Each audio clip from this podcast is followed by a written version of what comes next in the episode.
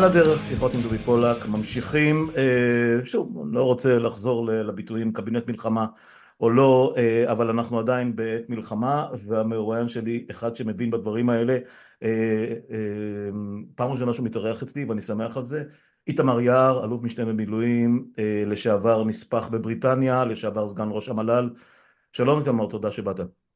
שלום לכולם.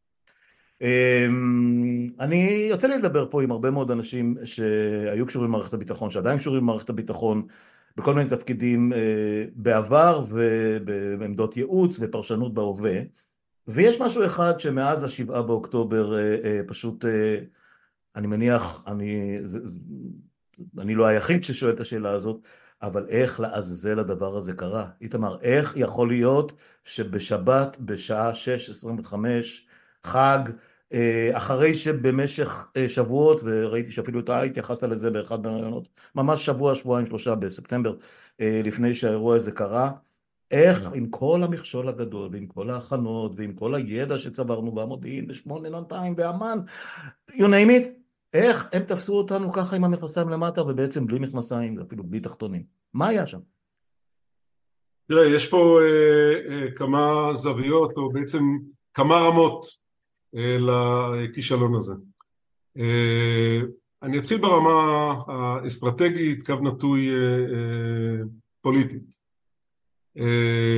אני משמש גם כמנכ"ל מפקדים למען ביטחון ישראל, והתנועה הזאת, שהיא תנועה של למעלה מ-550 בכירים לשעבר, בכל ארגוני הביטחון למיניהם, כולל משטרה, כולל 46 שגרירים וכל הגופים מסביב, טוענת כבר מספר שנים שהמצב בניגוד לאגדות הוא מצב, או המציאות, היא איננה מציאות יציבה.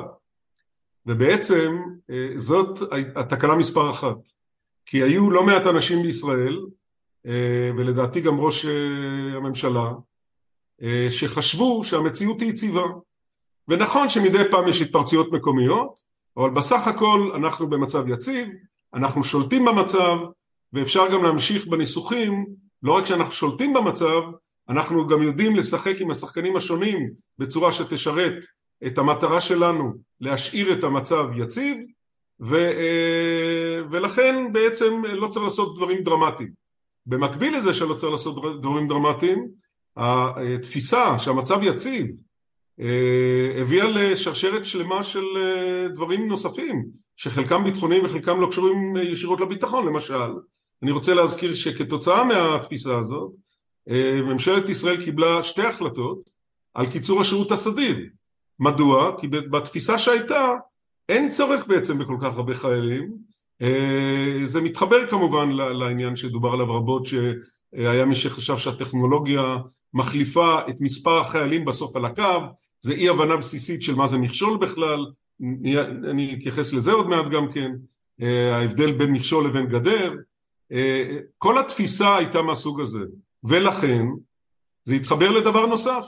אם המצב יציב, אז אין סיבה שישראל תשלם מחירים אה, כדי לשנות אותו. כי א', שאלה למה צריך לשנות אותו, ולאלה שטוענים שהמצב הוא לא מספיק טוב, אבל אם הוא יציב זה בעצם הרע ההכרחי, ולכן אנחנו לא צריכים לעשות דברים שהם מעבר למה שאנחנו נאלצים לעשות. הדבר הכי משמעותי בהקשר שלנו הוא הסוגיה הפלסטינית. התפיסה של ראש ממשלתנו ואנשיו למיניהם, ולאורך השנים הם התחלפו, יצאו, נכנסו, הצטרפו, הייתה שאנחנו, או הוא הם לפחות, לא רוצים לראות מדינה פלסטינית, והיה להם נימוקים. כי מדינה פלסטינית זה סוג מסוים של סיכון, כי מדינה פלסטינית זה, זה סותר אה, אה, אידיאולוגיה, זה סותר תפיסות, זה סותר הרבה דברים אחרים, לא נכנס לדיון הזה, וכדי שלא תהיה מדינה פלסטינית מה שצריך זה להחזיק את הפלסטינים ביהודה ושומרון. בעזרת הרשות הפלסטינית ואני מדגיש את זה. זהו, המשיכו לעבוד איתה בוודאי, כן. בוודאי כי הם כן. הבינו שאי אפשר בלי הרשות הפלסטינית ולכן מעולם לא פירקו אותה. לכן כל הדיבורים על זה שצריך לבטל את אוסלו. או בבקשה. הוא בא לא בטענות על אוסלו, הוא מעולם לא העלה על דעתו לבטל את זה הם לא ביטלו את אוסלו כי הם ידעו שבאוסלו יש, אה, גם יש דברים שלא בוצעו, יש גם דברים שהיו בדיעבד אולי טעות, אבל בגדול אוסלו אה, אפשרה את המציאות הזאת, כי אחרת אנחנו היינו צריכים לפעול כמו שאנחנו פועלים אה, אה, בעזה, אולי לא היום, אבל תקופות ארוכות. יש, יש מי שטורח ומנסה להביא את זה לאותם, לאותו מצב as we speak, אה, מה שהולך בשטחים עכשיו זה טירוף. עוד, עוד מעט נגיע לזה. כן, כן. ולכן, יותר מזה, ראש הממשלתנו אמר, זה לא סוד, שכל עוד הוא חי לא תהיה מדינה פלסטינית, הוא חזר על זה דרך אגב השבוע. אחרי שהוא אמר אגב באותו נאום בר אילן שהוא בעד שתי המדינות, וכל נשיא שהוא דיבר איתו כולל טראמפ אה, נשבע בעיקרון שתי המדינות, או שלוש, אתה זוכר את האמירה המטופשת ההיא, אבל כן. אה, כבר כשהוא אמר בנאום בר אילן שתי מדינות, אז תומכיו מהימין אמרו הוא סתם מבלבל את המוח, הוא יודע שהוא מבלבל את המוח, הוא לא מתכוון לדקה. ומתנדב משמאל אמרו זה אמירה מעולה עכשיו בוא רק נראה אם עושים את מה שצריך כדי להגיע לזה. ומה שנעשה וכמו שאנחנו יודעים לגבי האמינות שלו אז אנחנו לא נקבל אמירה שלו לא מהצד הזה ולא מהצד הזה. לא, לא שתי מדינות וגם לא אנחנו רוצים לשמור על החמאס או לא רוצים לשמור על החמאס. תראה בנקודה הזאת אולי נפתח סוגריים. אני כן. אה, אה, מעריך את ראש הממשלה על שתי נקודות אחת הוא אדם חכם ולכן הוא מסוכן כי עם טיפשים הרבה יותר קל להתעסק, ושתיים הוא אידיאולוג, והאידיאולוגיה שלו, האידיאולוגיה יש, שלו... יש, יש דעות לכאן או לכאן עד כמה הוא אידיאולוג או שהוא אופורטוניסט, אבל נניח, אני, זה לא שיחה אני, פוליטית. אני אומר שהוא אידיאולוג, okay. אוקיי. אבל הוא אידיאולוג כזה שיודע לשחק את המשחק שתשרת המטרה האידיאולוגית ארוכת הטווח שלו.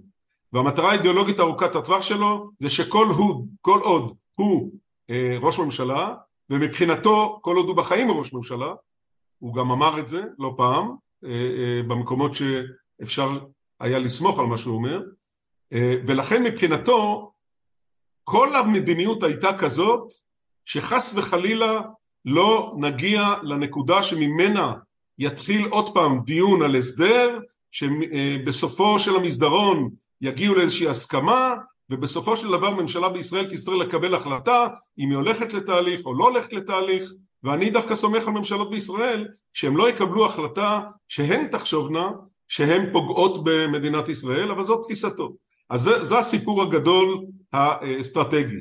ולכן כתוצאה מזה לראש ממשלתנו ולממשלות שהוא עמד בראשם היה אינטרס לחזק את החמאס, הם מעולם לא הודו בזה בפומבי, אבל כשמנתחים את המציאות זה בדיוק מה שהם עשו, על מנת להחליש את הרשות, אבל ההחלשה של הרשות הייתה מעבר לזה, היא הייתה לא רק באופן מעשי על ידי חיזוק חמאס, אלא היא הייתה גם על ידי זה שגם נעשתה אה, דה אה, לגיטימציה ודה קרדיטציה של הרשות גם, במ, גם במלל, וכתוצאה מזה יש לנו היום מציאות שהרשות הפלסטינית היא באמת חלשה. זה לא רק באשמתנו, בוא נגיד את האמת, היא גם בגלל חוסר מנהיגות מספיק אמיצה ודומיננטית, זה שני דברים שונים ברשות הפלסטינית, אה, אה, היא גם בגלל אה, שחיתות, היא גם בגלל הרבה דברים אחרים, אבל היא גם בגלל שאנחנו, במקום ללחוץ בכיוונים הנכונים כדי לשפר את הרשות הפלסטינית, שהיא תהיה יותר אפקטיבית והיא תשרת גם כך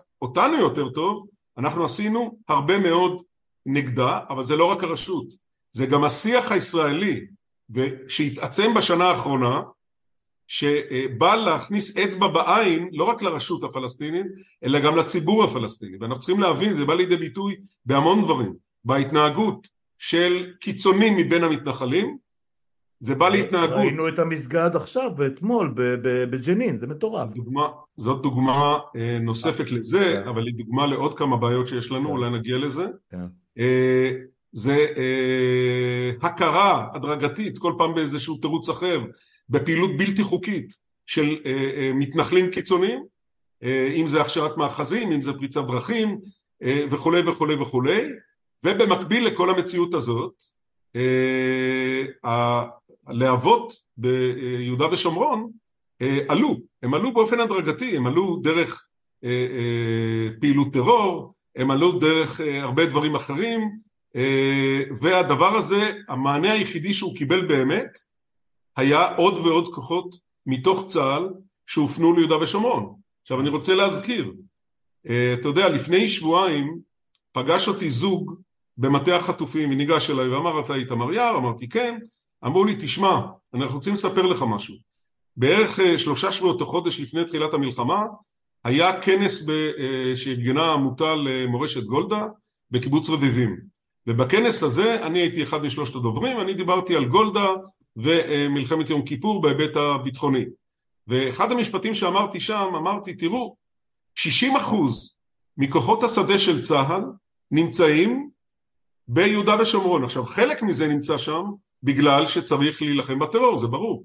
אבל חלק מזה, וזה כן בשליטתנו, נמצא שם כדי להגן על אה, פעילות בלתי חוקית מכל הסוגים, וה... מה... אה, מכל הסוגים, לאבטח אה, צירים ולאבטח פעילויות גם בדברים שמיותרים, 40 אוטובוסים בכניסה פעם בחודש קבר יוסף, יוסף, קבר כן, יוסף, ועוד, בטח. ולכן 60% מכוחות צה"ל השדה אני מדבר, שנמצאים באיו"ש, זה אומר ש-40% עושים את כל השאר, אחד מכל השאר, וזה רק אחד, זה רצועת עזה. הזוג הזה ניגש אליי ואמר, אתה יודע, בבוקר בשבת הארורה, כשפתחנו את הרדיו ושמענו מה קרה, נזכרנו במשפט הזה שלך. עכשיו, זה לא שהייתי נביא, אני פשוט ציינתי עובדה שמי שטיפה מבין באיך מתנהלת מערכת כמו הצבא, וזה לא רק הצבא, זה כלל המאמץ גם המודיעיני, מבין שזה הסיפור. עכשיו, נגיד אבל עוד דבר ברמה האסטרטגית. אה, היה נראה אה, בכל הרמות שהאיום היותר קשה הוא החיזבאללה ולכן גם המאמצים אל מול הזירה הצפונית ואל מול החיזבאללה היו יותר קשים. עכשיו זה מתחבר לעוד דבר, עדיין אני ברמה האסטרטגית, שאני רוצה להגיד אה, שהוא אני חושב חשוב לא מדברים עליו והוא עניין שהוא לא פוליטי, הוא תרבותי. אני חושב שבמדינת ישראל די הרבה שנים מזלזלים באויב שלנו. זה דרך אגב קצת דומה למה שהיה לפני יום כיפור. בדיוק. מכיוון אחר. נכון. מזלזלים באויבים. מורשת ששת הימים עם הנעליים במדבר. זה, זה היה אז. כן. מבחינתנו, עוד פעם, אה, זלזול באויב, זלזול בחמאס, הם לא מסוגלים, הם לא יכולים, זה דברי רהב. החמאס ו... מורתע, אני מזכיר לך, כל שיחה שלי עם פרשנים ועם קצינים, הביטוי הזה, וזה כנראה הגיע מלשכת ראש הממשלה, החמאס מורתע, החמאס מורתע. זה הגיע... על מה בדיוק? אני לא יודע. זה הגיע לא רק מלשכת ראש הממשלה, זה הגיע גם מתוך המערכת. כן. אני חושב שכולנו במידה רבה אה, היינו בתוך העניין הזה, אבל אני חורג מההיבט הטקטי הצבאי המודיעיני. אני מדבר על ההיבט התרבותי. כן. הזלזול שלנו באויבים שלנו מביא אותנו גם לתפיסה שהיא חלק מהבעיה, עדיין ברמה התפיסתית, שאנחנו בעצם יכולים לעשות הכל. והבעיה וה, היחידה זה אם קיבלנו החלטה או לא קיבלנו החלטה. כן. צריכים on, להבין... switch on off מה שנקרא. כן. אנחנו צריכים להבין שמדינת ישראל היא מדינה חשובה וחזקה ויש לי המון מילים טובות, אני מאוד גאה להיות ישראלי, אני אה, בעצם עובד בשירות הציבור אה, כמעט כל חיי, אבל כמו כל מדינה בעולם, גם אנחנו לא יכולים להשיג כל מה שאנחנו רוצים, ואנחנו צריכים לדעת שהחיים מורכבים, ולפעמים אתה צריך לעשות לא את מה שאתה רוצה, אלא את מה שאפשר. ובדיוק בסוגיה הזאת, ברמה האסטרטגית, אנחנו התאהבנו באידיאולוגיה, בארץ ישראל שלנו, אה, אם פוגעים בנו אנחנו נפעיל יותר כוח, וזה חלק מהעניין האסטרטגי. ועכשיו לעניין האופרטיבי והיותר טקטי. תראה, בניתוח שלי אה, הסיבה הישירה למה שקרה באותה שבת בשביעי באוקטובר זה שלושה כישלונות אה, חמורים.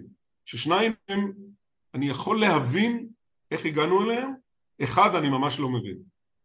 שני, השניים הראשונים הם כישלונות מודיעיניים.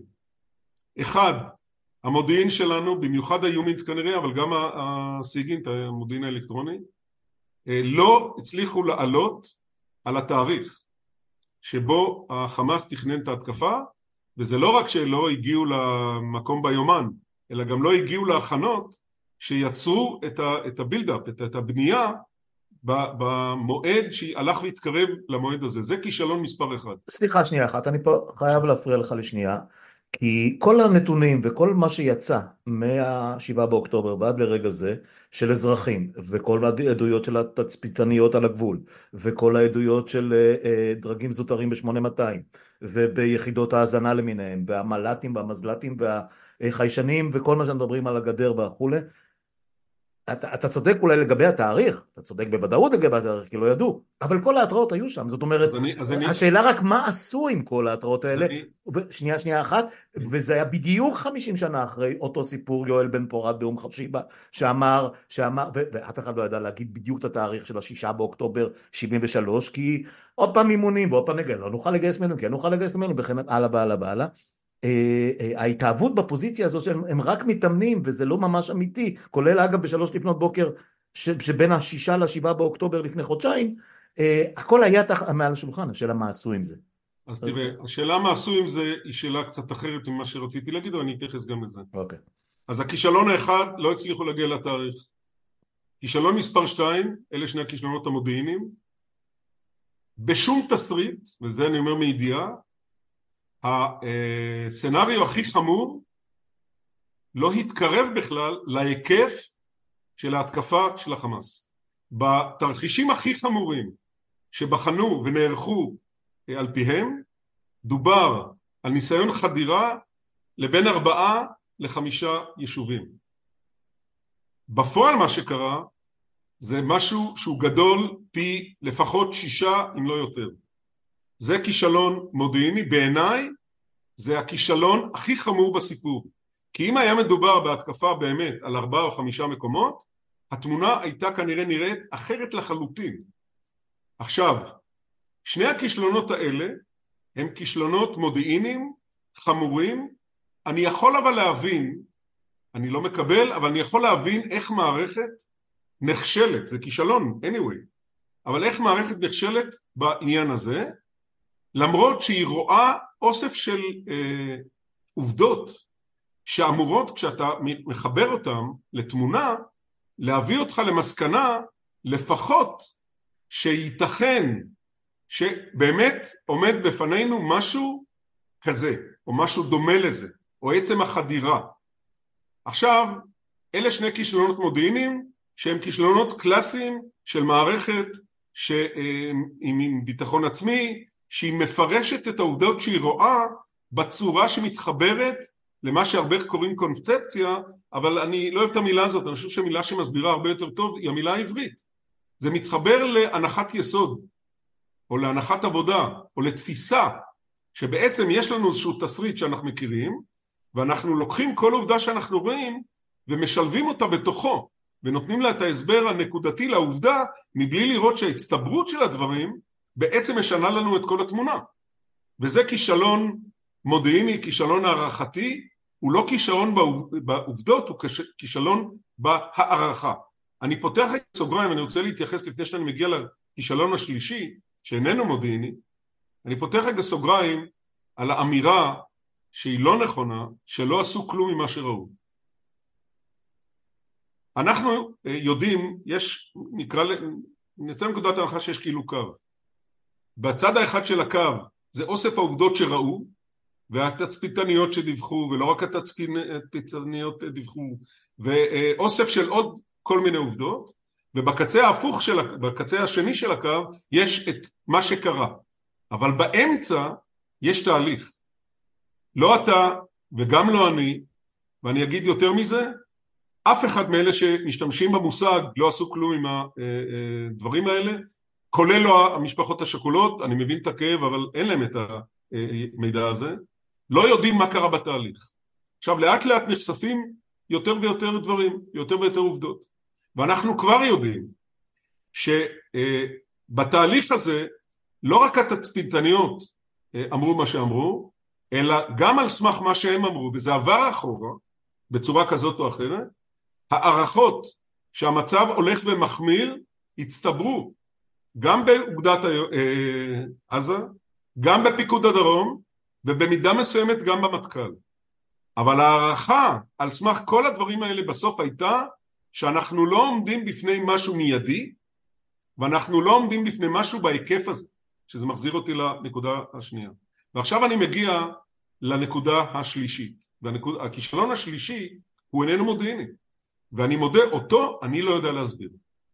וזה רמת הכוננות הבלתי נסבלת, אין לי מילים אחרות, של אה, מה שהיה לאורך הקו עם עזה, ופה אה, עם כל הכבוד שיש לי למי ששם, זה בלתי מתקבל על הדעת שרמת הכוננות הייתה רמת הכוננות הזאת, זה במישור הישיר, זה מפקדת, מפקדות החטיבה ומפקדת האוגדה, ומעליהם הפיקוד, ומעליהם אגף המבצעים במטכ"ל, ומעליהם כל מקבלי החלטות למיניהם. כל מי ששירת בצבא לאורך השנים יודע שהחגים זאת התקופה הכי רגישה בלוח השנה. אני למשל נשארתי בצבא כל כך הרבה שנים, בין היתר כי בתקופה מסוימת בסיני, כשעלתה רמת הכוננות, דחו את העלייה של הגרעין שלי למשק, ובשלושה ימים שהשאירו אותנו, המג"ד שלי באותו זמן, דני יתום, הצליח לשכנע אותי ללכת לקורס מפקדי טנקים, ומשם אה, כבר, אה, נקרא לזה, נגררתי לשלושים שנה בצבא. אה, מפקדת האוגדה, למיטב ידיעתי, הייתה בהדממה. יפה. כל אותו שבוע. יפה. יפה. שזה משליך זה משליך, א' זה מעיד על התחושה שבאמת אין שום... זה פה מפעל הסתדרותי שיוצאים לחופשה מרוכזת בחול המועד. אני שמעתי את המילה הדממה מ... אני, אני, אני אכניס פה שתיים שלוש מילים כי אה, א', שתוכל לשתות ולנשום, וב', כי, כי דברים מנקרים לי שאני לא אשכח אותם. דיברתי פה לפני שלוש ארבע שיחות עם, אה, קודם כל עם עמי אבן, שזו השיחה לפני האחרונה, אז הוא אמר לי, אין כיתה מיידית, אין כוננות עם שחר, כל הדברים שאנחנו כחיילים, חיילים, חיילים הכי פשוטים, שואלים את עצמנו. אם היו אנשים בעמדות עם חגור נשק וכדור בקנה, יכול להיות שכל התמונה הייתה נראית אחרת, לא בגדול, כי הייתה מתקפה גדולה מאוד. אבל עדיין ההפתעה הייתה פסיכית. אה, זה אחד. הדבר השני, אה, דיברתי עם אה, מי שהיה ראש, אדם שכינויו יניב, והוא היה ראש מרחב שב"כ בדרום בקדנציה שהסתיימה, זאת אומרת בקדנציה הקודמת, עד לפני שנתיים בערך. ושאלתי אותו את אותן שאלות שאנחנו דנים בהן בלי סוף כאן, והוא אמר לי בעצם שלושה דברים. אחד הוא אמר לי, הישראלים התאהבו בשקט. אפרופו החמאס מורתע, ואנחנו רוצים לחיות את החיים הטובים, אנחנו רוצים שתהיה פה תיירות, אנחנו רוצים ללכת לדרום אדום, כלניות, אה, אה, אה, להסתובב באופן חופשי, התאהבנו בשקט, זה, זה, זה דבר אחד, ולא שמנו לב, או, או לא ייחסנו מספיק חשיבות לדברים שראינו בעיניים, אפרופו אותו מידע שדיברת עליו. הדבר השני שהוא אמר לי זה אותה הדממה, שאני פשוט התפוצצתי, אני פשוט, מה זאת אומרת? צבא יכול להיות בהדממה? מה, מה אנחנו ב, ב, בבסיס אה, לוגיסטיקה בצריפין? כאילו, מה זה הדממה על הגבול? אז זה דבר שני, ואותו אני לא מצליח להבין בשום צורה שהיא. אה, כמובן שאני מצטרף לזה העברה של גדוד קומנדו ושני גדודי קומנדו לחווארה וכל הדילול הידוע וכולי. והדבר השלישי, אה, הוא סיפר לי סיפור שהוא היה בסיור מתישהו שנה לפני שהוא סיים את התפקיד סייס, או שנתיים, בשיאה של התקופה של ההפגנות על הגדר, אתה זוכר בוודאי שהם, אה, שהם אה, זרקו אבנים ובקבוקי תבערה ואז הביאו צלפים ואז יהיה בל, בלוני אה, תבערה וכל השטויות האלה וכולי והוא שאל, הוא עשה סיור עם סגן הרמטכ"ל שהיה אז ושאל אותו תגיד לי מה, מה קורה, מה אנחנו עושים, מה אתם עושים אם בבוקר אחד, ביום אחד יקומו כמה אלפים ופשוט יעברו את הגדר אז הוא אמר לו, אז היה שיא האופוריה על המכשול שאנחנו בונים, והבטון באדמה, והחיישנים, במקלעים האוטומטיים, וכל הסיפורים היפים האלה. ואז הסגן הרמטכ"ל שהיה אז אמר לו, אה, אין בעיה, אנחנו עוצרים אותם בלי שום בעיה. הם שרק ינסו. ושלושת הדברים האלה ביחד, ששמעתי מאיש שב"כ, שגם הם כמובן לא יצאו נקיים מכל התחקירים שיהיו, אם יהיו אי פעם, אמרתי, הנה, הנה לך כל הסיפור במה שנקרא בקצה הציפורן, הכל שם, הכל שם, רק התוצאה איומה. כן. אז עוד פעם, יש פה, יש פה את הרמה הציבורית ואחרי כזה הרמה של הצבא. הציבור הישראלי, אה, אני לא יודע אם לקרוא לזה התאהב, הציבור הישראלי באופן טבעי רוצה, רוצה, רוצה לחיות חייו, כן. רוצה לחיות כמו בדנמרק. Mm-hmm. זאת השאיפה, והיא נכון. שאיפה נכונה ומוצדקת. והכל בסדר, יש רק בעיה... היינו בטיול, באמצע ספטמבר היינו בארבעה ימים בקופנהגן וזה נראה לי פחות או יותר מעולם אחר לגמרי. אז, אז אפרופו. אז זה, אה, זה ברור. וכאן נכנסת אה, תפקידה של ההנהגה. התפקיד של ההנהגה היא לבוא לציבור ולהגיד לו, תשמע, אנחנו פה לא בדנמרק, ולקיום שלנו כאן במדינה, ועל ישראל אין איום קיומי, אבל איכות החיים שלנו כאן במדינה מותנית בזה שאנחנו נהיה מוגנים וכדי להגן על עצמנו כמו שצריך שזה כולל גם את ההרתעה וגם את ההגנה הפיזית וגם יכולת התקפה וכולי וכולי וכולי, זה מותנה בסדר עדיפות אחר. עכשיו כולם מדברים על זה שתקציב הביטחון בישראל הוא אה, אחד הגבוהים בעולם יחסית לכלל התקציבים וזה נכון, אבל עדיין אני מזכיר לך את הדיונים הציבוריים שהיו כל השנים צבא קטן וחכם, צבא קטן על קיצוץ תקציב הביטחון, ודאי, ודאי. ואני דרך אגב חשבתי שאפשר לקצץ בתקציב הביטחון, השאלה במה בדיוק ולאן זה הולך. והזכרתי כבר קודם את קיצור השירות הסדיר ועוד דברים נוספים, ופה תפקיד ההנהגה. תפקיד ההנהגה שהיא זאת שכן יודעת מה המציאות. היא כן רואה את התמונה האסטרטגית הכוללת. היא כן מבינה מה זה איראן. איראן זה לא פצצה גרעינית. הפצצה גרעינית זה סוג של טילי השיעוט הקונבנציונליים שיכולים למחוק אותנו. הפצצת גרעין אה, אה, שאיראן שואפת אליה היא כדי שיהיה לה תעודת ביטוח מכדי שלא יפעלו נגדה כדי לעשות את כל מה שהיא עושה, ראינו עכשיו מה היא עושה. כן. עכשיו ההבנה הזאת זה תפקיד ההנהגה לבוא לציבור ולהגיד לו, עכשיו אני גם מבין שההנהגה זה לא נוח לה, למה? כי הנהגה שאיננה מספיק חזקה ואיננה מספיק עושה את תפקידה היא מדברת אל הציבור במונחים שהציבור רוצה לשמוע. אבל תפקיד ההנהגה הוא תפקיד אחר לגמרי. תפקיד ההנהגה הוא לא להגיד לציבור את מה שהציבור יאהב אלא להגיד לציבור את האמת. והאמת הרבה פעמים היא קשה. ופה זה ברמה העליונה. אמר בן גוריון אני, אני, אני לא יודע מה העם רוצה אני יודע מה העם צריך זה נכון בדיוק. כן. ופה אני נכנס גם לצבא. כן. תראה צה"ל אתה יודע מכנים אותו צבא העם. אה, הוא צבא העם בכל ההיבטים. בין היתר בזה שהוא מורכב מאנשים שמגיעים הביתה שלוש פעמים בשבוע אה, אה, אנשי הקבע וגם החיילים הסדירים חלקם יוצאים כמעט כל שבת וחלקם יוצאים פעם בשבועיים לא נעים להגיד, רוב, רוב החיילים הסדירים ישנים בבית שזה אגב חלק מהטרנספורמציה של הצבא, התקופה שלנו בסיני שהיינו יוצאים פעם בחודש הביתה כבר לא כל כך קיימת היום.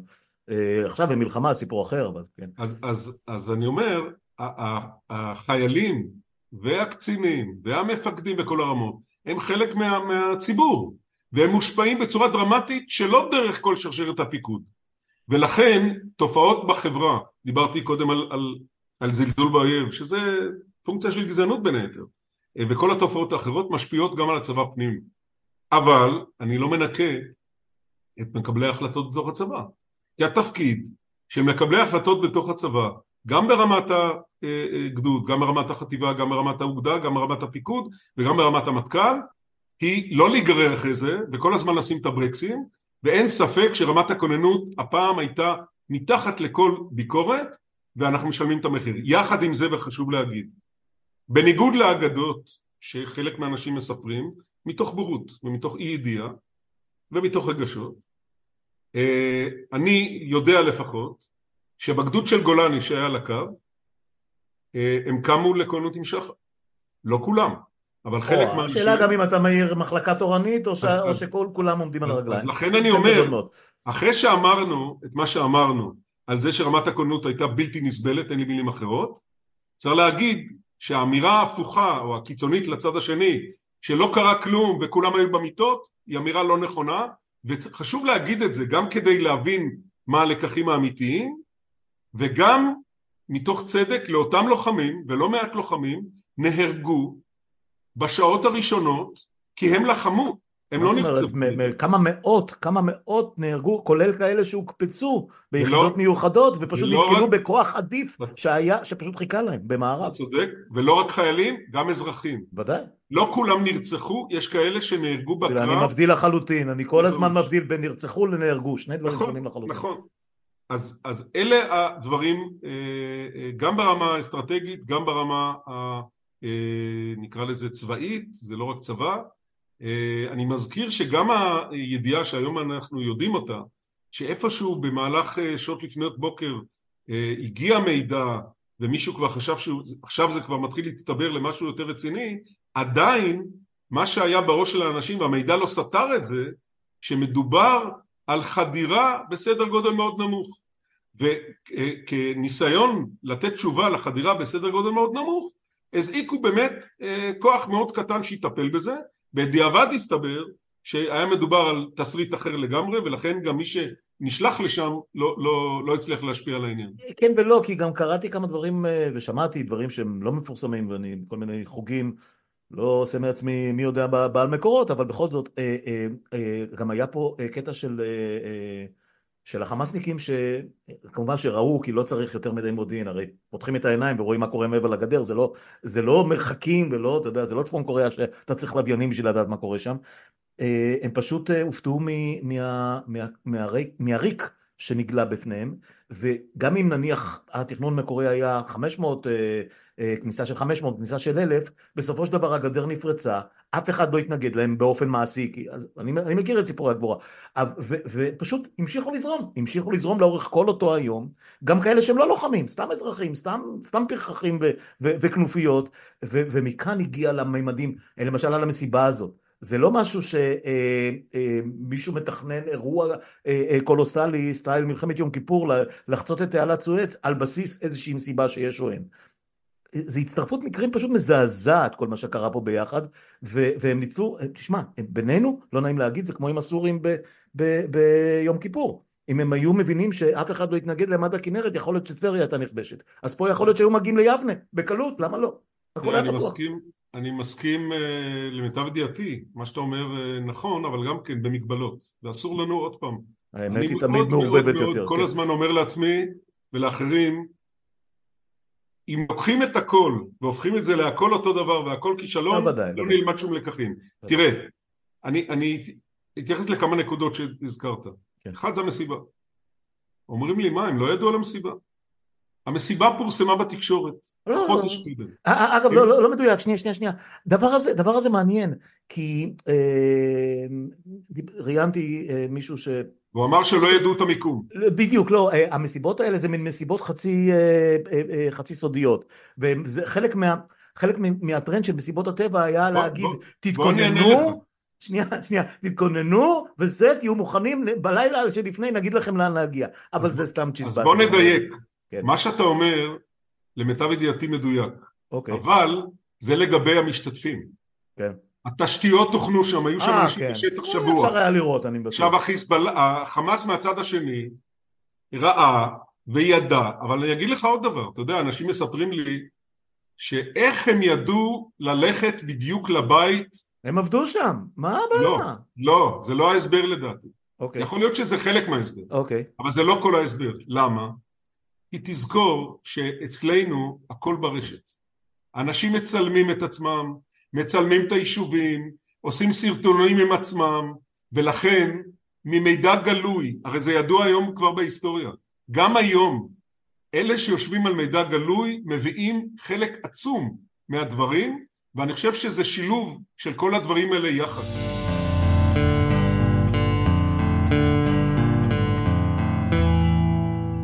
אני רוצה גם אה, להגיד אה, משהו שקשור למה שדיברנו עד עכשיו, זה סיפור המכשול.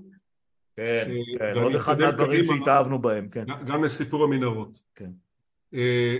אם אתה זוכר, לפני כמה חודשים היה דיון ציבורי ער מאוד על איך זה לא השלימו את בניית הגדר ביהודה ושומרון. Mm-hmm. והדיון הציבורי היה כל כך חזק שממשלת ישראל קיבלה החלטה להקצות, אני לא זוכר אם זה היה מיליארד או שני מיליארד, להשלמה ותיקון הנזקים בגדר. ואני לא אוהב להגיד אמרתי, אבל אה, יש עדויות, מי שמכיר אותי שמע את זה ממני הרבה פעמים, שכל פעם שמשתמשים במושג הגדר, אני מסביר לאנשים, חברים, זה טעות תפיסתית, זה לא הגדר. הגדר היא אלמנט אחד מכשול, בתוך מכשול. מכשול. אבל היא לא האלמנט החשוב. כי כל אחד מאיתנו יודע שלבוא לגדר עם קאטר, לחתוך אותה ולעבור דרכה, שינסה את זה אצלו בבית. זה לוקח ארבע דקות, חמש דקות, זה ממש לא הסיפור. כשנבנה המכשול, דרך אגב, גם ברצועת עזה וגם באיו"ש, התפיסה לא אמרה גדר, התפיסה אמרה מכשול. עכשיו, ממה מורכב מכשול? הוא מורכב מכמה אלמנטים.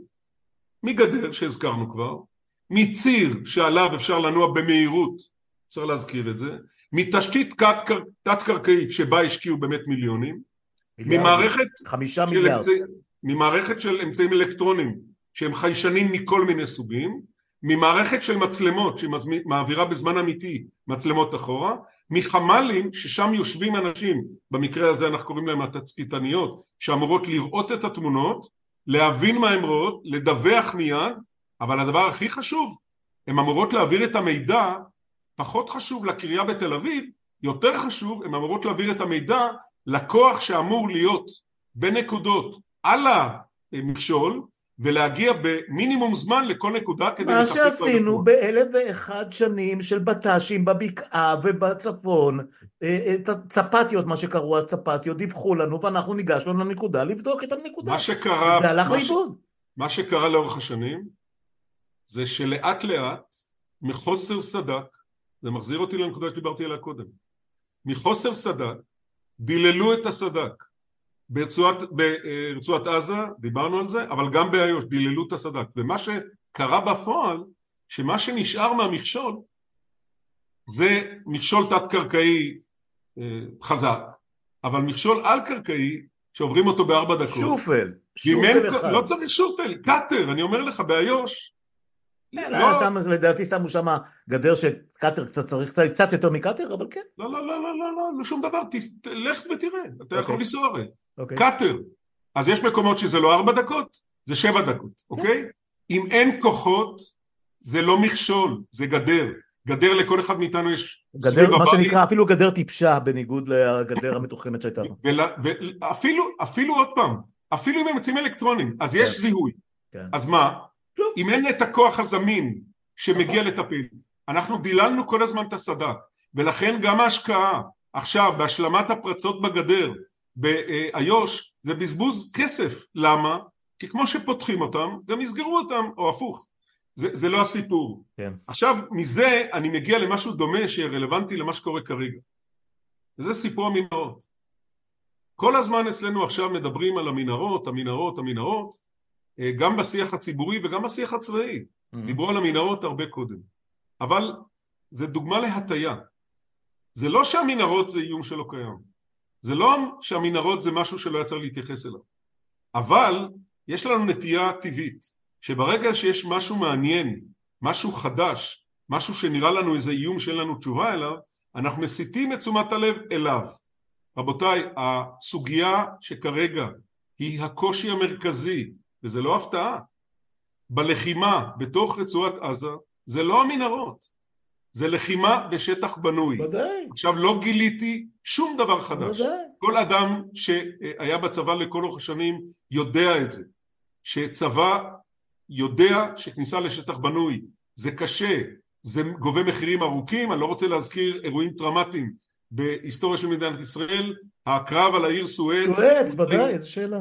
הדוגמה, עכשיו אני אגיד יותר מזה, צה"ל הבין את זה, צה"ל ידע את זה, צה"ל השקיע, אני יכול להגיד בעשרים שנה האחרונות, הון תועפות, בכסף, בזמן אימונים, בזמן תרגילים, בבניית אה, אה, הכנות ללחימה בשטח בנוי. צה"ל בנה כפרים שלמים, גם בדרום, גם בצפון, כן. כדי לאמן את הכוחות. צה"ל פיתח אמצעים שמיועדים בראש ובראשונה ללחימה בשטח בנוי, זה האתגר המרכזי, ואני אתן את הדוגמה הכי אקטואלית. האירוע האחרון הגדול של תשעת ההרוגים לפני מספר ימים ברצועת עזה, הוא לא כתוצאה ממנהרה, הוא כתוצאה מזה שהיה שם אירוע של מבנה שנכנסו אליו אנשים ורצו לחלץ אותם כי, ופה זה מתחבר לסיפור המנהרות, כי מה שהיה לאנשים בראש, חשש מחטיפה. שיכול להיות שיש שם פיר, ואם יש שם פיר ויש שם חטופים ולא נגיע אליהם, יכניסו אותם לפיר. אבל האירוע הקשה זה לחימה בשטח בנוי. במקביל צריך להתעסק עם המנהרות, אבל מי שחושב שצריך להתעסק רק במנהרות, והמנהרות זה האיום הכי גדול, וכולם צריכים להתעסק איתו, הוא טועה ומטעה. כן, אה, אנחנו תכף אה, באמת נעבור אה, לדבר קצת על המלחמה כפי שהיא מתנהלת כרגע, על, על היום שאחרי, whenever it will be, if if, if בכלל, וכן הלאה. עוד, עוד, עוד מילה על ה... דיברתי גם עם יאיר גולן כמה פעמים, הוא אורח, אורח חוזר אצלי, ודיברנו אחרי אותה שבת שבה הוא נסע וחילץ וחזר, ועכשיו הוא גם מנסה להרים כוח פוליטי, ו... והוא אמר לי, תקשיב, התאהבנו במכשול, התאהבנו באלקטרוניקה, התאהבנו בדיגיטל, בטכנולוגיה, והכל. וזה מחזיר אותי לסיפור של, נדמה לי ששנינו היינו, כל אחד בנקודה שלו, כשפרץ השלום. ומצרים הפסיקה להיות חלק ממעגל האיבה, חלק מהאויב. ואז לאט לאט התחילו לצמצם את, את מה שנקרא, את המסות הגדולות של, של הצבא, של, של, של אוגדות השריון, כאלה שנסגרו ולא נפתחו מחדש, חטיבות שאוחדו ופורקו והועברו וכולי. הצבא הלך ונהיה יותר קטן, וכל רמטכ"ל חבש אמון. לא לפחות בכוח הלוחם המשוריין. אני אתייחס לזה. אוקיי. אה, זה, זה מה שאמרו לי גם קצינים שהיו, אבל אם אתה יודע אחרת אז אני אשמח לשמוע. anyway, אה, ואז הגיע הסיפור של אה, הטכנולוגיה. הטכנולוגיה פרצה לעולמנו נניח בעשור האחרון, ואני יכול לפחות מהמעט שאני מכיר, ואני לא מכיר אותו אישית, הרמטכ"ל הקודם, כוכבי, היה חסיד גדול מאוד של טכנולוגיה, ובתקופתו קם ופרח אותו מכשול עם כל החיישנים, המקלעים האוטומטיים וכל מה שאתה הזכרת ואני הזכרתי, ו... ונשכח הדבר הכי בסיסי, שאנחנו מכירים אותו עוד ממלחמות העולם וקוריאה ווייטנאם והכל, boots on the ground, פשוט כמו שאתה אמרת, אנחנו לא היינו עם ה-boots on the ground, אה, ומכשול צריך לעזור לנו להילחם או להגיד על עצמנו, לא יכול להחליף, אה, ו- ו- וזה מסוג הדברים שאתה אומר, אה, מתוך אילוץ או מתוך, או מתוך איזושהי אידיאולוגיה או מתוך לא יודע, רצון לרצות את, ה, את מקבלי ההחלטות ולהתקדם, זה מין מגמה כזאת שאנחנו ראינו אותה הולכת ו, ומוחרפת מ, מ, משנה לשנה לשנה עד שהגענו ליום הנורא הזה. גם אתה מרגיש לפחות שחלק מזה עבד בצורה הזאת? בפירוש, אבל עוד פעם, אני רוצה לחבר את זה למציאות שבה אנחנו חיים. אה, הצבא מקבל לתוכו חיילים שהם אה, מאוד מאוד מאוד מחוברים לטכנולוגיה, בבית, במקרה הפרטי שלהם. והחיילים האלה, כשהם מגיעים לצבא, אתה לא יכול להגיד להם עכשיו, רבותיי, תשנו את הראש, אנחנו פה עובדים עם עט ומעדר ועם אה, M16 וזהו. בנוסף לזה, אני מזכיר את חוסר הסד"כ. חלק מהטכנולוגיה, תפקידה להתמודד עם חוסר הסד"כ. אבל, כשאתה מחבר את כל הדברים האלה יחד, ואתה הולך לקיצוניות שחלקה באופן מעשי וחלקה גם אם אתה לא מגיע באופן מעשי לקיצוניות אבל בתודעה של האנשים הם נהפכים למחשבה או לעבדים למחשבה שהטכנולוגיה בעצם פותרת אותנו מהדברים הבסיסיים של קונותים שחר ופותרת אותנו ממספיק סדק ופותרת אותנו מהקושי להישאר שבת ופותרת אותנו מהרבה דברים אחרים ופותרת אותנו, או, או אתה יודע מה, דיברנו קודם על מידע, שהצד השני יודע הכל עלינו. חיילים הרי מחוברים לטלפון ומדברים הביתה ומעלים סרטונים, זה חלק מהדבר הזה. ויש בזה מחירים, וההבנה שבצד התועלות של הטכנולוגיה, יש לט... לט... לטכנולוגיה גם מחירים, והחוכמה זה בצד התועלות גם למצוא מענה למגבלות ולקשיים הנוספים שהטכנולוגיה מייצרת, היא לא מייצרת רק הזדמנויות, היא גם מייצרת מחירים, והחוכמה תמיד לתת תשובה גם למחירים, פה כנראה שבתפיסה הלכנו רחוק מדי, ואני אומר עוד פעם, זה לא כוכבי, סיפור המכשול לא התחיל עם כוכבי, כוכבי בא ואמר רבותיי, יש לנו הזדמנות, הזדמנויות, טכנולוגיות שמאפשרות לנו לעשות דברים שאי אפשר בלי טכנולוגיה, והוא צדק.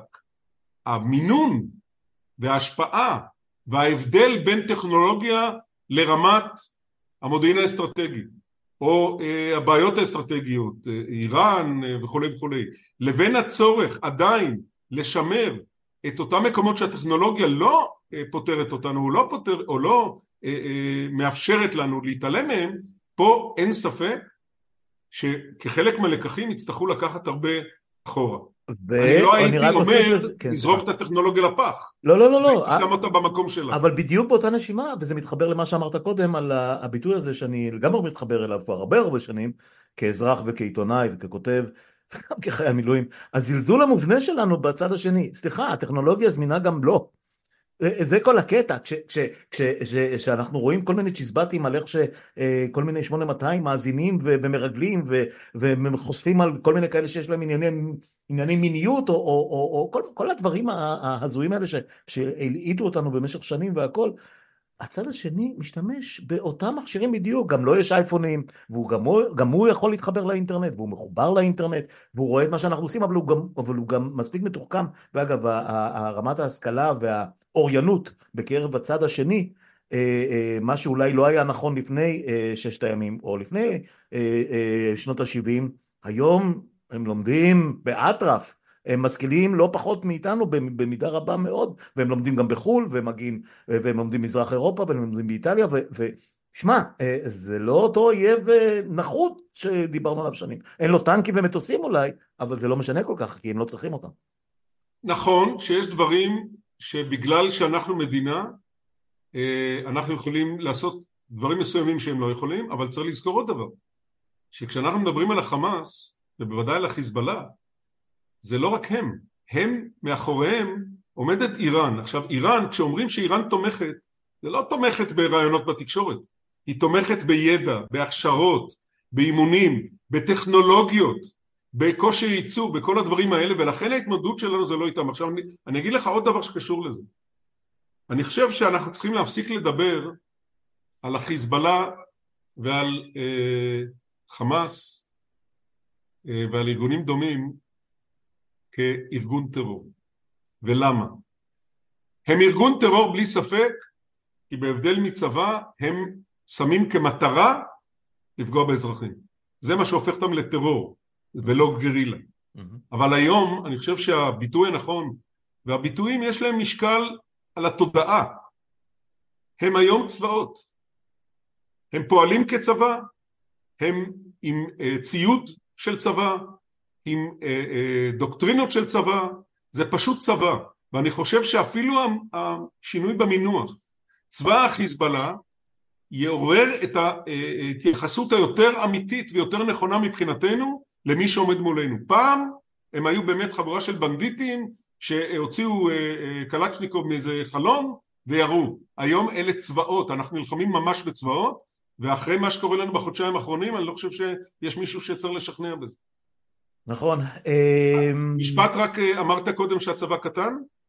אמ, אוקיי, בוא תתייחס לזה. משפט אחד. אה, על זה היו לי ויש לי ויכוחים מאוד קשים עם בריק. אה, בריק היה מפקד שלי. עם מילי אין ויכוחים קשים עם בריק, אבל... עם בריק היה לי, בריק אני מאוד מעריך אותו כבן כן. אדם, כלוחם. בריק היה מפקד החטיבה כשהייתי אצלו מג"ד, בריק היה מפקד האוגדה כשהייתי אצלו מח"ט. אה, בריק היה סגן מפקד מפח"ש כי הייתי קצין האג"ם של המפח"ש, מכיר אותו מקרוב, אה, אוהב אותו, אה, אבל בריק מאוד מאוד טועה בשורה שלמה של דברים, אני יודע גם להסביר את זה. בריק מעולם לא היה בתפקיד שהוא היה צריך כעיקר תפקידו לעסוק בסדרי עדיפויות או בניסוח שהזכרתי קודם בהקשר אחר הנושא שלנו זה לא מה כדאי שנעשה אלא הנושא שלנו זה מה סדרי עדיפויות ועל מה, איך מייצרים את המינון הנכון ובעניין הזה בריק מאוד טועה, גם בעניין של גודל הצבא. אני הייתי רמ"ח ארגון שחלק גדול מהקיצוצים הנרחבים בסד"כ הטנקים בוצע ואני יכול לגלות לך שהתוכנית הייתה לפרק יותר חטיבות ובזמנו מופז קצת נרתע בגלל אה, כל מיני אה, לחצים של אה, כל מיני אנשים. בהמשך היה המכה של הקיצוץ הזה. אבל כשאנחנו אומרים שהצבא קטן, המשפט הנכון והמדויק הוא הצבא קטן בסדק מסוג אחד, או... וגדל דרמטית בסדק מסוג אחר. בגדול צה"ל גדל מכל בחינה שהיא. תזכרו רק כמה אה, מערכים שלמים שהוקמו מאפס. מה? הרפאים כמה... והעומק והעורף וווטאבר. וה... Uh, אני, אני מסכים איתך לגמרי, uh, וזה גם מתחבר קצת טיפה לנרטיבים. כי פעם אנשים רצו, אני הלכתי לקורס טיס וחשבתי שאני, אתה יודע, מתוך הכיתה שלנו עשרה בנים, לדעתי שישה או שבעה היינו בקורס, אחד גמר, אבל לא חשוב. וכולנו הלכנו לקרבים, מי לצנחנים, מי לשריון, מי לזה ולזה. היום, וזה כבר לא היום, זה כבר לדעתי כמעט שני עשורים, בוודאי בעשור האחרון, חוד החנית נהפך להיות 8200, נהפך להיות ממר"ם, נהפך להיות uh, יחידות uh, uh, איסוף מתוחכמות למיניהם. Uh, נכון שעדיין יש uh, יחידות לוחמות ויש התנדבות ליחידות האלה, אבל הבלנס מאוד מאוד השתנה. ובאותו יום, באותו בוקר, אולי זה היה המחשה הכי מזעזעת וטרגית לדבר הזה, הגדר עם האלקטרוניקה וכל מה שאמור היה להיות גם היה בתכנון שלה ובתחזוקה שלה לעומת אותם חיילים שלא היו על הגבול או שהיו במקום אחר אבל זה נתון מעניין כן. מי, זה, מי זאת היחידה שתקופות ארוכות עד המלחמה אני לא בטוח עם כל מחזור גיוס אבל ממש לאורך כמה שנים טובים, טובות הייתה היחידה הכי מבוקשת? אף אחת מאלה שהזכרת מג"ב. תגיד לי עכשיו או גבעתי או גולני, אני רק יכול... מג"ב. אה, טוב, זה כבר הולך, זה כבר הולך למקומות אחרים לגמרי, זה סיפור אחר, נכון, נכון, ביהודה ושומרון. נכון, נכון, סיפור אחר. כן, אגב, אגב זה חלק גם מה, מהקטע של uh, הקבע מגיע שם הרבה יותר מהר והוא uh, המון המון פתח לקריירות uh, במשטרה או בשילוב עם המשטרה ו, ויש גם אגרסיות, תקשיב, הרבה יותר קל, הרבה יותר קל להתעמר, לא נעים לי להגיד, ואנחנו יודעים את זה, הרבה יותר קל להתעמר באנשים, אה, באזרחים או ב... ההסבר, ההסבר האחרון שלך, אה, לדעתי, הוא היותר דומיננטי מבין כל ההסברים שהם נכונים. בסדר, תשמע, בסוף אני מצליח, אתה יודע, אני, אני מנסה את... המקבץ בסוף עובד. אה, בוא, בוא, בוא נעבור קצת, אנחנו כבר מדברים 50 דקות ואני, לא, אתה יודע, לא הרגשתי שהזמן עובר ואני באמת מאוד מאוד מעריך את זה, אבל בוא נדבר טיפה על המצב שלנו היום. יצאנו למלחמה הזאת, אה, אני שוב לא פציפיסט, אני שלום ואני תומך שמאל והכל, ברור לי לגמרי שמדינה צריכה להילחם כשאין לה ברירה אה, אה, וזה לא משהו שבכלל קונדישיונלי, צריך להילחם, לפעמים אין ברירה. השאלה מה אנחנו עושים שם עכשיו, האם יש תוחלת למה שאנחנו עושים, האם, האם נניח נמשיך עם זה עוד שבוע, שבועיים, חודש, חודשיים, שלושה, ארבעה, שנה האם נשנה את המצב במזרח התיכון, או אפילו מול רצועת עזה בלבד, וזה לא, לא רצועת עזה בלבד. אתה תזכיר לי את איראן ואני אזכיר לך את חיזבאללה, וכולנו מכיר ואת הגדה וכן הלאה והלאה. אמ, ויש, ואתה יודע מה, אני אתחיל מה, מהדבר הכי הכי קשה שעומד בפנינו כרגע, הזכרת את, את כיכר החטופים. איך לעזאזל אנחנו פועלים בדבר הזה, והאם אה, יכול להיות, כמו שנראה לי, ואנחנו ממש, as we speak, כל הזמן מגיעים פושים מכל הזה על עוד, עוד חטוף שנרצח ועוד, יכול להיות מאוד שישראל, בלי להצהיר על זה וכולי, אומרת, הייתי, הייתי שמחה לקבל את כולם, אבל אנחנו נחיה גם עם 100, 140, 130, 120, לא יחזרו בכלל, לא יחזרו בארונות. יכול להיות שאנחנו נמצאים בסיטואציה הזאת? תראה, א', אני חושב שדי ברור שלא כל החטופים בחיים כבר כרגע. נכון. וגם ברור שככל שהזמן עובר אה, יש סיכוי לצערי אה, יותר גדול שעוד חלק מהם אה, יאבדו את חייהם שם או כי הם פצועים ולא מטופלים או כי הם יירצחו או כי הם ייהרגו כתוצאה מהפעילות בכלל. שלנו גם. הגוף, כן. הגוף שאני מנהל מתחת למתן בתור יושב ראש יצא אתמול באופן פומבי בקריאה לממשלה אה, לבוא עם יוזמה. אה, והיוזמה שאנחנו חושבים שהיא כרגע, בדקה או בימים האלה, היוזמה שישראל צריכה לצאת איתה, אומרת את הדבר הבא, אנחנו צריכים להציע שחרור של כל האסירים שבידינו. הללויה, שאיש צבא יגיד לי את זה. רגע, רגע, רגע, רגע.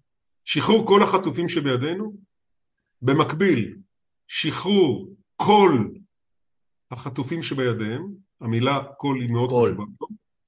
במקביל, יציאה של מנהיגי החמאס, ואני לא אומר עכשיו אם זה שלושה או שלושים או שלוש מאות, אבל הגוף המרכזי של החמאס, יציאה מחוץ לגבולות רצועת עזה, וכל זה רק אחרי, או סליחה, הפוך אני אגיד, אנחנו נעצור את הלחימה רק ברגע שהדבר הזה יסוכם ויתחיל להיות מבוצע. עד אז אנחנו לוחצים קדימה. למה אנחנו חושבים שזאת המגמה שישראל צריכה לצאת איתה? מכמה סיבות. אחת, כי כשאתה בודק את מטרות המלחמה, שזה שחרור החטופים ופירוק שלטון החמאס, שחלק ממנו זה שלטון, זה פירוק גם היכולות הצבאיות שלו. מה שהצענו עכשיו נותן תשובה לשני הדברים האלה. לא יהיה שלטון חמאס בעזה, והחטופים יחזרו, אלה בדיוק שתי מטרות המלחמה. עכשיו אנחנו יודעים, ואנחנו לא תמימים, שיש סיכוי טוב שהחמאס לא יסכים לזה. אם בגלל האישיות של uh, סינואר שהוא מתכוון למות כנאסר א-דין ולא בתור ערפאת, uh, או בגלל סיבות אחרות, הסיכוי שחמאס יקבל את זה לא גדול, סיכוי לא גדול. ולמרות זה, אפילו אם זה לא יתקבל, ישראל צריכה לצאת עם זה, כי גם במצב הזה שזה לא יתקבל, ישראל מרוויחה מספר אלמנטים, אחד היא מפגינה כלפי העולם וזה ישפיע גם על הלחץ של העולם כולל גופים שיש להם השפעה על החמאס לשחרור החטופים. כי ישראל באה ואומרת אתם אה, אה, אומרים שאנחנו לא, מס, לא מסכימים להפסיק את הלחימה אתם אומרים שאנחנו לא מסכימים לשחרר את החטופים. הנה אנחנו מסכימים. אבל גם לנו יש תנאים ו, ומכל הבחינות האלה זאת ההצעה שאנחנו חושבים שצריך לצאת איתה. אה, מישהו אמר לי אני לא בדקתי את זה שבימים האחרונים הייתה איזו הצהרה של צחי הנגבי, יכול להיות שאחרי זה עצרו אותו, שאמר משהו דומה, אבל זה פחות חשוב. לא, לא, הוא אמר משהו הרבה יותר גרוע, אני רק, אני רק אגיד לך מה הוא אמר, לפחות, שוב, מה שאני נחשפתי אליו, הוא אמר שיש הרי ידיעות אה, די מעורפלות על זה שסינואר מקיף את עצמו בכמה עשרות חטופים בשביל, כתעודת ביטוח באיזושהי מנהרה או באיזשהו בית, אנחנו יודעים שגם אה, אה, גילינו ש... גם לא גלעד שליט ולא רוב אלה שנחטפו לא נמצאים במנהרות אלא בכל מיני מבנים, לא חשוב. אמ, ו... ואז שאלו אותו מה יהיה אם אנחנו נגיע אליו אבל נסכן, אז הוא דיבר על דילמה מאוד אכזרית, זה, זה פחות או יותר אה, אה, מה שצוטט בשמו, ובאמת הוא לא דיבר על זה מאז. אמ, אבל ישראל להפך, דווקא במה שפורסם ביומיים האחרונים, זה שראש המוסד ביקש לצאת לקטאר, לנסות לחדש, לברר, לגשש אם אפשר להתחיל, ואמרו לו לא, אל תלך לשם. פה אני אגיד את המשפט שאני תמיד אומר, והפעם נכשלתי בזה, אני תמיד אומר לפני שאני אומר איזשהו דבר על סיפור החטופים. בסוגיות העדינות והרגישות, וסיפור החטופים הוא הכי עדין והכי רגיש, הכלל שהציבור צריך לדעת הוא כזה, מי שיודע לא מדבר, ומי שמדבר לא יודע, וזה כולל אותי. ולכן צריך לשמוע את כל מה שאומרים מסביב, לקחת את הכל בערבון מאוד מוגבל, בסוף אנחנו באמת לא יודעים מה קורה בחדר, אנחנו אפילו לא יודעים... אבל אנחנו יודעים שעברו חודשיים וחצי עוד מעט, ו- והפעימה שהייתה עברה נסתיימה, וכרגע לפחות ממה שאנחנו רואים בעיניים ושומעים באוזניים, וזה לא רק אנחנו, זה גם קטאר, זה האמריקאים, זה האירופים, כל מי שמעורב בזה, כרגע יש קיפאון, לפחות אני, כמו שזה נראה. אני, למיטב ידיעתי, אין קיפאון, okay. מה אוקיי. שיש, אין משא ומתן. מה שיש אבל זה מגעים. מגעים זה לא משא ומתן, זה שלב יותר מוקדם. כן. Uh, אני יודע שיש לחצים, גם של ישראל, גם של גורמים פלסטינים, כולל בתוך החמאס דרך אגב, mm-hmm. גם של מתווכים, גם של uh, גופים אחרים, ונכון שלכולם יש אינטרסים, והאינטרסים של כל אחד הם לא זהים לשלנו נכון. בהכרח. נכון. אבל יש פעילות, זה לא נכון שאין פעילות, okay. אוקיי. אבל אני רוצה להגיד עוד משפט חשוב. אני חושב שהמאבק של משפחות החטופים ושל הציבור כל הזמן לדבר, תשחררו, תשחררו, תשחררו, הוא מאבק שהוא לא רק צודק, הוא גם נכון. מדוע? כי מי שישב פעם ליד שולחן של מקבלי החלטות בכל רמה, יודע שהקשב והמוטיבציה לקבל החלטה היא גם פונקציה של מידת הלחצים שיש לך מכל מיני כיוונים. ולכן צריך את הדבר הזה כדי שההחלטה באמת תהיה אה, נכונה ומאוזנת כן. ואני אה, מניח שבאיזשהו שלב יהיה, תהיה התקדמות מסוימת בסגנון הזה או בסגנון אחר זה פחות חשוב כרגע אבל אה, הסוגיה הזאת היא בראש סדר העדיפויות ברור לי שכל מקבלי ההחלטות פה אני נותן קרדיט גם לנתניהו שאני לא מסכים איתו כמעט בשום דבר שגם הוא מבין שלטובתו אם כל החטופים ישוחררו, זה אינטרס של כל אדם במדינת ישראל, כולל הוא. אני אשאיר את זה ככה, יש דברים שכמו שאמרת, אני לא יודע, אבל גם ממה שאני חושב, לא... גם לא... אני לא יודע הכל. לא, לא, ברור לי, אני, אני רק אומר שעדיף שאני לא אגיד מה אני חושב, בעיקר על הסייפה, על, על האינטרסים של נתניהו, עדיף שלא ניכנס לזה כרגע, אה, אבל באמת רק בשביל to wrap it up, בואו ננסה לסגור את השיחה הזאת, אה, ב, אני לא יודע אם ברמה אופטימית או, או לא, אה, אבל אוקיי, אנחנו בסופו של דבר, סליחה? מה יהיה אחרי זה?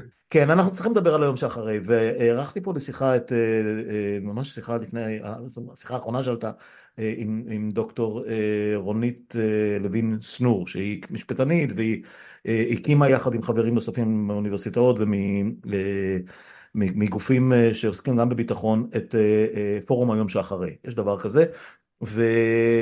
והיא אומרת... אני מכיר אותם ואני בקשר איתם. יפה. ו... ו... והיא אומרת בעצם מה שלי, אתה יודע, לכל בר, בר דעת ברור כבר הרבה מאוד שנים, לבד אנחנו לא נוכל לפתור את הדבר, את המורסה, את הדבר העצום הזה שנקרא עזה, למרות שנדמה היה לנו שאנחנו ניסוג משם, נזרוק מפתחות לים, והכל יהיה בסדר ונשים גדר וזה, אנחנו רואים שזה לא עובד ככה. והיא מדברת על כוח, סוג של קואליציה בינלאומית. קואליציה אה, בין אזורית ובין מולטילטרלית שתיקח אחריות, אנחנו נמשיך להיות אחראים על הביטחון וכל השאר על השיקום ועל הכלכלה ועל הניהול השוטף והניהול האזרחי ופירוז וכן הלאה. איך אתה רואה את זה? בוא, בוא נתחיל במה ברור שיהיה גם אם יש אנשים שאומרים הפוך. ישראל לא תשלוט ברצועת עזה? בבקשה. גורם פלסטיני ישלוט ברצועת עזה? אני בכוונה אומר גורם פלסטיני ואני לא אומר... אתה לא רוצה להגיד הרשות כי... לא, לא, לא שאני לא רוצה להגיד, כי זה לא אותו דבר. כן, כן, ברור. ברור שזה יהיה גורם פלסטיני, האם יקראו לו רשות או יקראו לו גויאבה, אני לא יודע להגיד, זה גם לא כל כך חשוב כרגע. נכון. שני הדברים האלה הם אבני הבסיס של מה יהיה אחר כך. עכשיו יש כמה שאלות שמחייבות השלמה. אחת, איך מגיעים לזה? כדי להגיע לזה, ישראל צריכה לפרק, אני משתמש במילה לפרק, לא להכניע, לא להשמיד, לא להוריד על הברכיים ולא למוטט, לפרק את שלטון החמאס. הרי ברור לנו שיכול להיות שגם ביום שאחרי יהיה רקטה או טיל שיצא מרצועת עזה, רק להזכיר לנו גם כששלטנו ברצועת עזה היו שם הרוגים ישראלים ולפני שיצאנו מגוש קטיף היו רקטות והיו טילים. שלא לדבר על זה שחצי צבא היה צריך לשמור על כמה התנחלויות ולכן אה, המטרה אחת ועוד פעם זה מטרות המלחמה דווקא בעניין הזה זה הוגדר היטב לפרק את הסיסטם של החמאס וברגע שהסיסטם הזה לא יהיה יהיה אפשר ללכת לאללה זה תנאי. ולכן המבצע שישראל עושה כרגע בשטח הוא סופר משמעותי. הדבר הנוסף שיהיה חייב להיות זה שאנחנו נצליח לחבר את האינטרסים של בעלות ברית מבין העולם הערבי. אני אגיד בהומור אה, הטלוויזיה הנורבגית באה לצלם אותי אה, לראיון מהבית, וגם אחרים, ובדקתי איתם, את זה אני אומר עכשיו בהומור, לא יהיו נורבגים ברצועת עזה ביום שאחרי. מי שיהיה שם, כשאנחנו משתמשים במושג כוח בינלאומי... למרות שהייתי קונה, יש להם שם גם אנשים, אה, אתה יודע, צאצאי הוויקינגים, הם אנשים חזקים. יש גם יתרונות לנורבגיה, בעיקר שדות הנפט שלה, והגובה של האנשים שם. בדיוק. אבל אפילו האמריקאים הצהירו, גדולי ידידינו, הנשיא ביידן אמר בשלב מאוד מוקדם לא יהיו חיילים אה, אמריקאים על הקו. שיש על זה קונצנזוס מלא, יפה, זה משאיר אותנו עם בעלות ברית ערביות ומוסלמיות. עכשיו, בתקופת הביניים בין המצב שבו אנחנו שולטים לבין המצב שגוף פלסטיני ישלוט, לזה אני קורא תקופת הביניים. בתקופת הביניים הגוף שיצטרך לקבל באופן הדרגתי מאיתנו את השליטה בשטח זה גוף שיורכב ממדינות ערביות ומוסלמיות ופה אני אגיד משהו חיובי, אופטימי. הבסיס שנוצר בשלוש או ארבע שנים האחרונות בשיתופי פעולה לא רק עם מצרים וירדן אלא גם עם המפרציות ולמרות שזה לא הבשיל עד הסוף אבל סעודיה כמובן. מול סעודיה נותן את הבסיס ומרוקו לא הזכרתי ואולי מדינות נוספות נותן את הבסיס כדי שיקרה. אבל פה הערת אזהרה. המדינות האלה לא יהיו מוכנות לבוא ולעשות את מה שכרגע הצעתי שיקרה רק בגלל שזה טוב לישראל. הם יבואו ויעשו את זה מה שנקרא מה יצא לי מזה? כי זה ישרת גם את האינטרסים שלהם.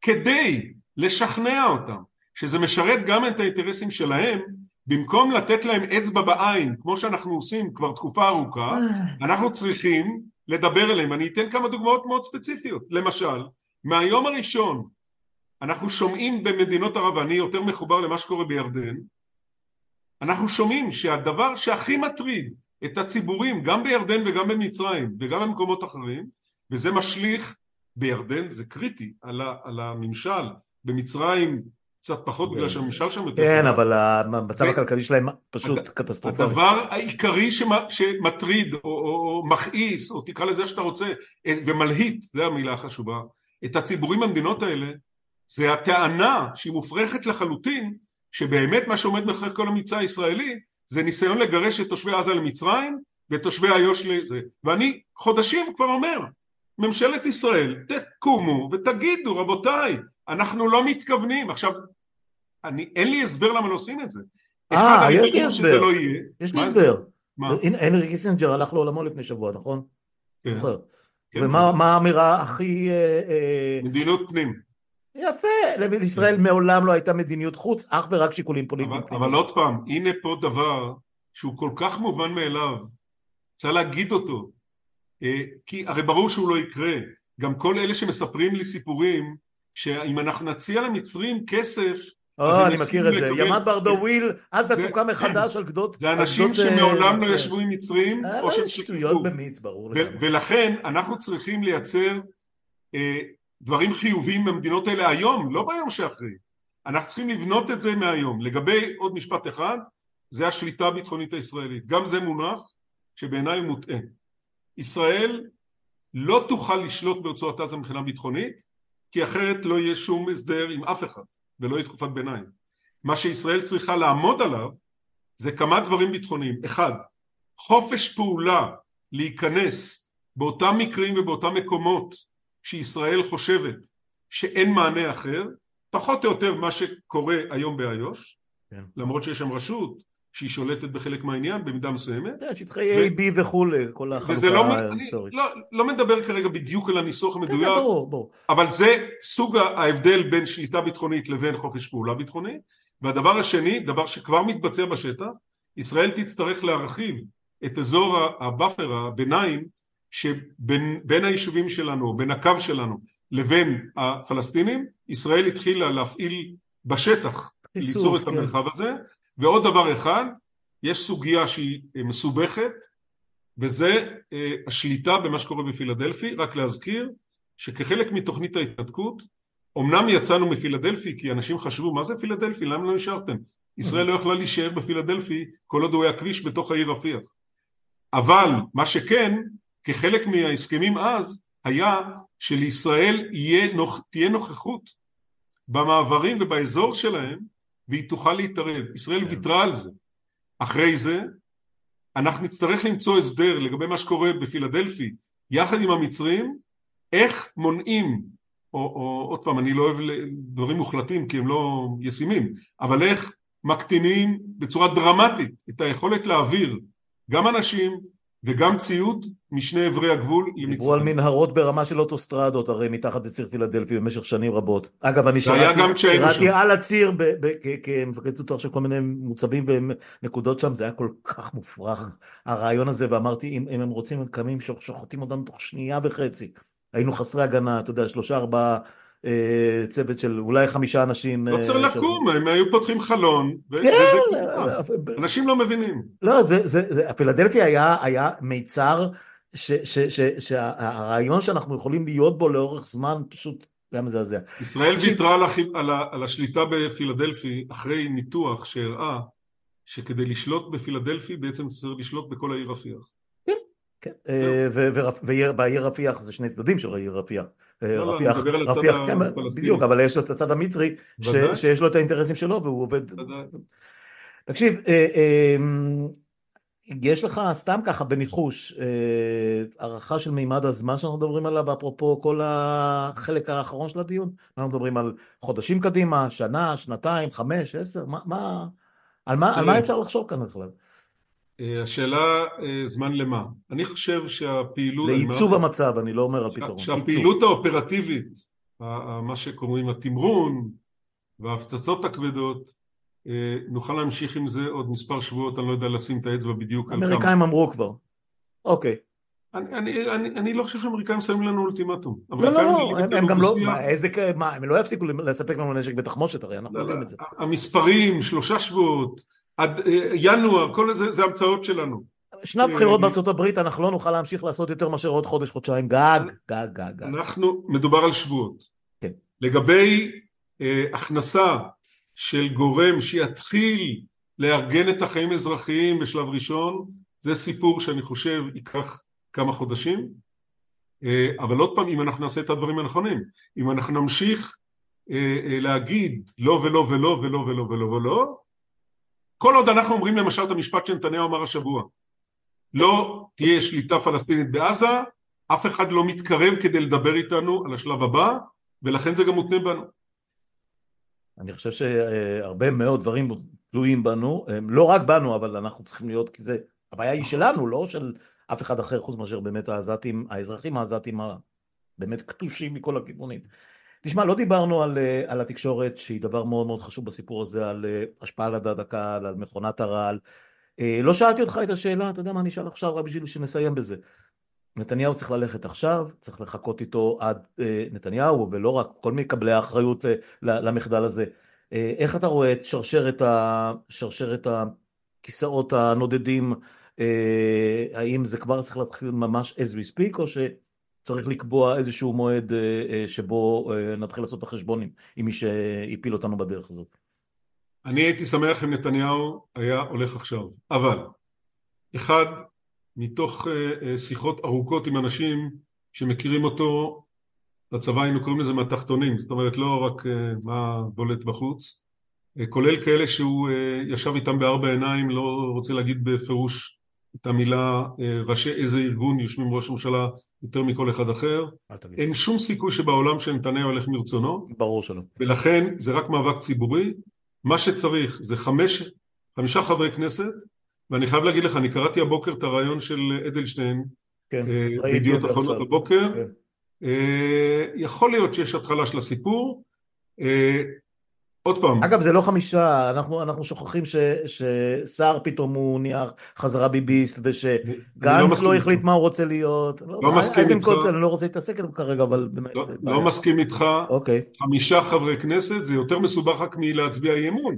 כי צריך עוד כמה החלטות, למשל מי יהיה ראש הממשלה הזמני, סיפור מסובך, אבל אה, לכן אני חושב שהמאבק הציבורי לקרוא לראש הממשלה הוא חשוב, הדגש שאני הייתי עושה על יצירת דה-לגיטימציה למעשים שלו עכשיו, זאת הנקודה, אם אנחנו רוצים, מי שחושב שנתניהו צריך אה, אה, לא בגלל מה הוא עשה עד היום, שזה חשוב, אלא בעיקר בגלל הנזק, ודיברנו על כמה אלמנטים מתוך הדבר הזה קודם, בגלל הנזק שנוצר כתוצאה מזה שהוא עם המדיניות שלו ועם האינטרסים שלו ממשיך להוביל את מדינת ישראל, זה נזק למדינת ישראל כל יום. ולכן המאבק ויצירת הדה-לגיטימציה שבא לידי ביטוי דרך הביקורת על התקציב, דרך פשוט להצביע על כל הדברים החמורים, זה מה שצריך להיות, ואני מקווה שבשלב מסוים יהיו מספיק חברי כנסת שגם יצביעו אי אמון, גם יהיו מוכנים להסכים להסכמה על מי ראש הממשלה הזמני עד הבחירות, ואז בחירות, ובבחירות אני משאיר לעם להחליט, אני אופטימי. שיחה איתי בפודקאסט הזה לא יכולה להסתיים אחרת, תמיד תמיד תמיד האורח שלי אופטימי יותר ממני, אבל uh, כנראה שאתה יודע כל אחד והתפקיד שלו. בכוח הזה מה שנקרא, דיברנו הרבה על צבא, אז תפקידנו בכוח. איתמר יער, אמ, הייתה שיחה ממש ממש מרתקת, אמ, אני שמח שהסכמת עם הרבה מאוד דברים שאמרתי ואני גם שמח על דברים שאמרת שאתה פחות מסכים איתי כי אחרת בשביל מה. ונשאר לנו עוד הרבה על מה לדבר אז יכול להיות שעוד ניפגש, אה, בכל מקרה תודה, תודה על הזמן שהקדשת לי עכשיו ונקווה שאתה יודע, שהסייפה אה, תתממש במהרה, מה אפשר לאחל יותר מזה בימים האלה. הביטוי שאני אה, משתמש בו זה שנעשה טוב. כדי שיהיה טוב לא מספיק שרק נגיד את הדברים הנכונים, גם צריכים לעשות כל אחד מה שהוא יכול. כל אחד בתחומו, אני חותם על זה בכל רגע נתון. איתמר, תודה רבה לך. נהיה בקשר. תודה לך. ביי ביי.